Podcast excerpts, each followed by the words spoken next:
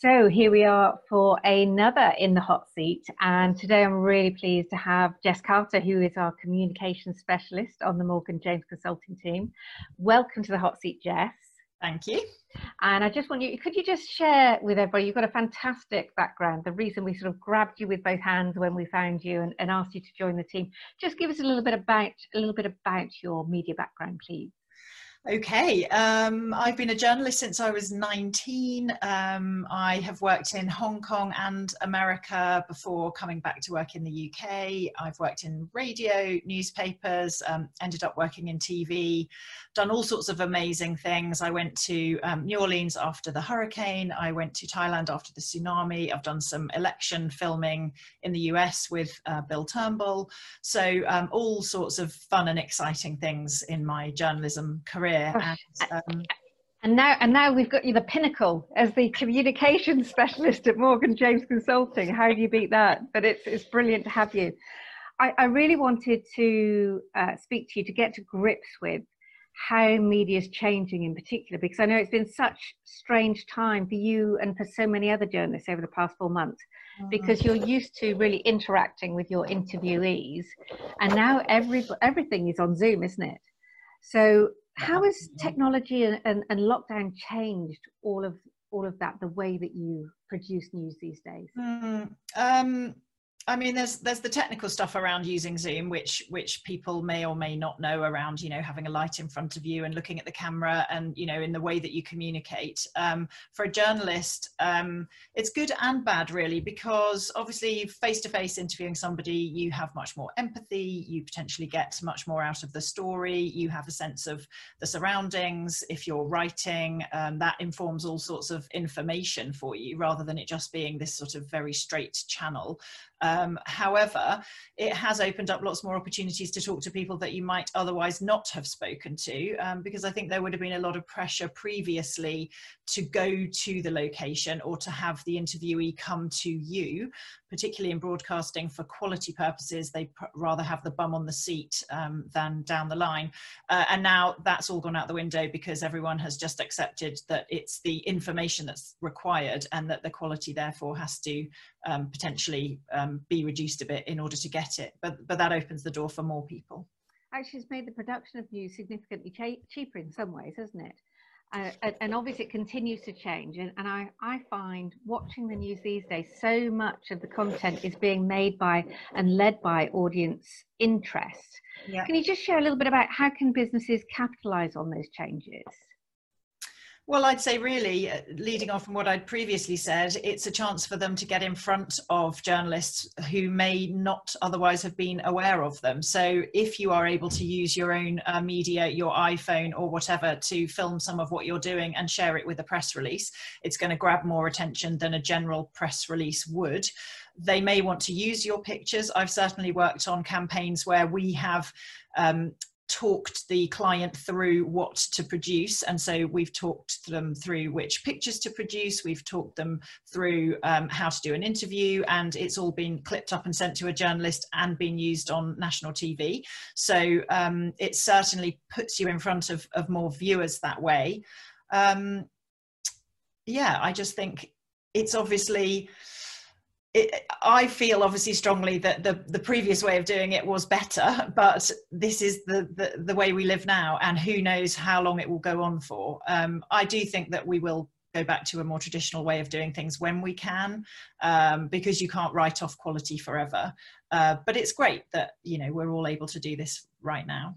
Don't you don't you find actually in some ways it, it's almost making the journalists redundant. There must be a, a, real fear in the industry that so many people that have, have earned their living through producing fantastic copy, producing fantastic film footage, uh, brilliant interviews, that the public are doing it for themselves. Is, is there a fear in the industry at the moment? Um, I don't think so. I mean, I think there are certainly pressures on the industry financially. You can see from the BBC laying off, I think, about 400 people that, you know, certainly belts are being tightened. um, and partly as a result of COVID. I think in terms of having a having a good interview, an insightful interview, producing great pictures, producing a package that's going to stand the test of time, um, you still need professionals doing that job. You need professionals writing briefs, doing the producing, doing the interviews, um, doing the filming, cutting the films, all that kind of thing. It's a nice idea to maybe think that sort of citizen journalism is going to take over, and I do think it has its its its role, particularly in breaking news, because the news crews can't get on site in time, and if members of the public are there filming, then obviously those pictures are going to be used. But I'd say for the pre-planned stuff, we do still need to stick to proper journalists but obviously i would say that. Well you, but you would i mean in, in my days back in bbc radio many many years ago when i was a, a, a journalist for a, a, short period of time a few years i remember uh, people saying you know you haven't really got a war unless kate adie's shown up.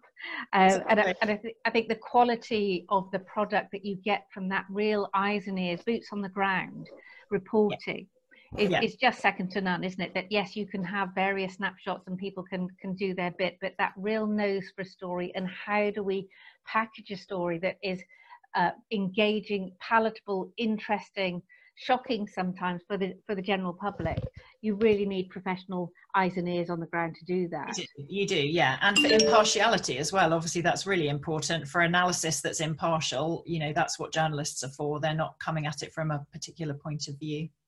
I mean, think, thinking about it from a business perspective, um, can you just share what are the crucial lessons that marketing or communications directors or with small businesses, MDs need to take on board in order to really make their story stand out? Uh, the first thing I would say is to be timely. Um, really frequently, I'm working with clients at the moment who think it's okay for there to be a, a, news story on a Monday, which they think they might like to respond to on Thursday. And that's obviously completely pointless because it's fish and chip paper by then. So um, you've got to be prepared to respond and react straight away the flip side of that is actually looking at the big picture and thinking about how your company or business might fit into that. Um, so, for example, I know you did your Cakes for Kindness campaign, which started off as a sort of heartfelt personal gesture.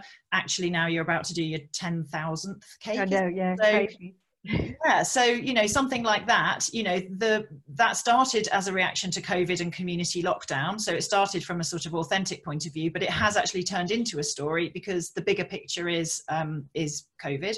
Um, and it's actually a kind of happy news story which makes a change from the miserable news stories. And so you can look at the landscape and try to identify where your business might fit into the bigger picture and then target stories accordingly. You can, you, you can definitely sort of make hay while the sun shines in in this scenario. And it doesn't have to be a global pandemic. It's it's any story that um, hits the headlines that you may be able to have a sort of lateral point of view on. Um, i'm working with some education people at the moment. And um, you know we talked about when boris had his baby what might schools look like when he goes to school when he's five you know that sort of thing. So that's not a direct um, link to the story but it's an interesting kind of fun uh, way of looking at it. What's, what's the best lockdown story that you've either heard or reported on yourself in the last 16 weeks or so? Oh my goodness, the best lockdown story. God, that's a challenge. I'm uh, sorry, I'm throw, throwing a curveball in there, haven't I? slightly, yeah. Um, there must have been a baby born or something like that that I will have. Um, in fact, you know what? I have a colleague. I'm I'm currently doing uh, some cover for someone who's on paternity, and his baby was born in the lift on the way to the maternity ward, and he is taking his paternity for six months rather than a shorter time because he wanted to be in a sort of bubble uh, with obviously his his new family and his uh, parents and in-laws.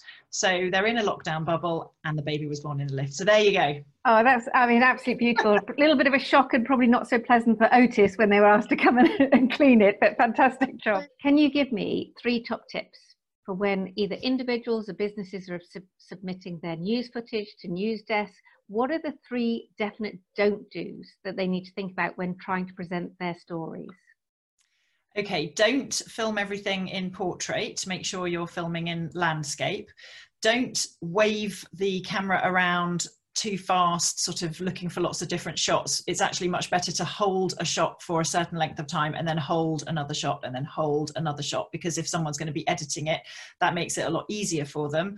Uh, make sure that audio quality is great because uh, bad audio will just sort of kill off any amount of um, good footage. And if you are actually speaking, don't speak in a monotone make sure that your voice has some cadence to it and that you know you emphasize key points that you want to be emphasized because it makes it a much more interesting listen. Perfectly emphasized.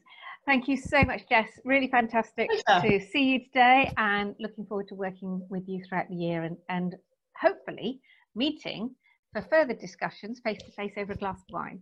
Lovely. Sounds perfect. Thank you. Great to see you jess. Take care. Yes bye. Bye